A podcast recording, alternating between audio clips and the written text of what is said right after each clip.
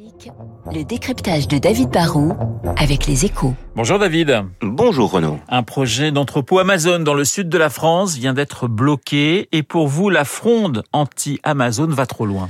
Bah, pour livrer plus de 400 millions de colis par an, Amazon a besoin d'entrepôts et de, de, centres de tri un peu partout. Il faut stocker les marchandises et il faut mailler le territoire pour, pour aller vite dans les livraisons. Hein. C'est un gigantesque défi logistique et du coup, plus Amazon grandit, bah, plus ils ont besoin d'implantation en France. Ils ont aujourd'hui un peu moins d'une trentaine de sites, une dizaine de, de très grands entrepôts et presque 15 000 salariés, sans compter les, intérimaires. Mais la croissance ne se ralentit pas. Et depuis quelques années, bah, à chaque fois qu'on découvre quelque part qu'Amazon veut ouvrir un site, il y a une fronde qui s'organise. On, on, peut comprendre hein, que certains aient peur de voir fondre sur leur petite route des centaines de camions par jour, ou qu'ils redoutent qu'on qu détruise leur paysage. Hein.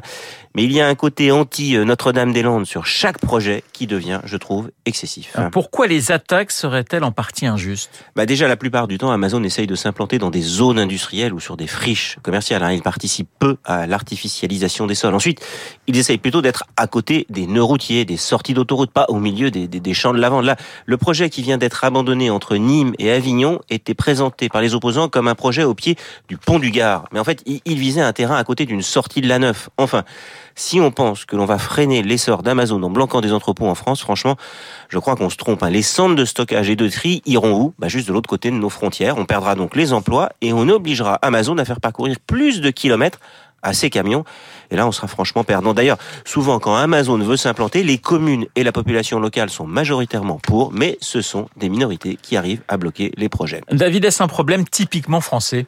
Non, faut être honnête. Hein. Amazon est aussi critiqué chez lui aux États-Unis. Leur projet de grand siège à New York a dû être abandonné et ils ont franchement pas une très bonne image sociale de l'autre côté de l'Atlantique. Mais la relation de la France avec Amazon me rappelle un peu la relation qu'on a avec McDonald's, Coca-Cola ou même Google. Ce sont des entreprises américaines qui connaissent un succès incroyable dans le monde et en France, la réussite commerciale est indéniable. Hein.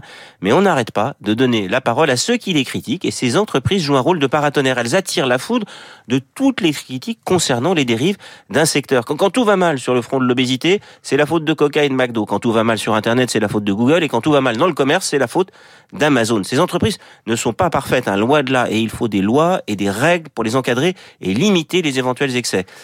Mais je pense que les attaques contre Amazon sont aussi très souvent exagérées et instrumentalisées. Il ne faut pas du tout idéaliser Amazon, mais il ne faut pas les diaboliser. Le décryptage de David Barrou sur l'antenne de Radio Classique. Dans une minute, le journal de 8 heures.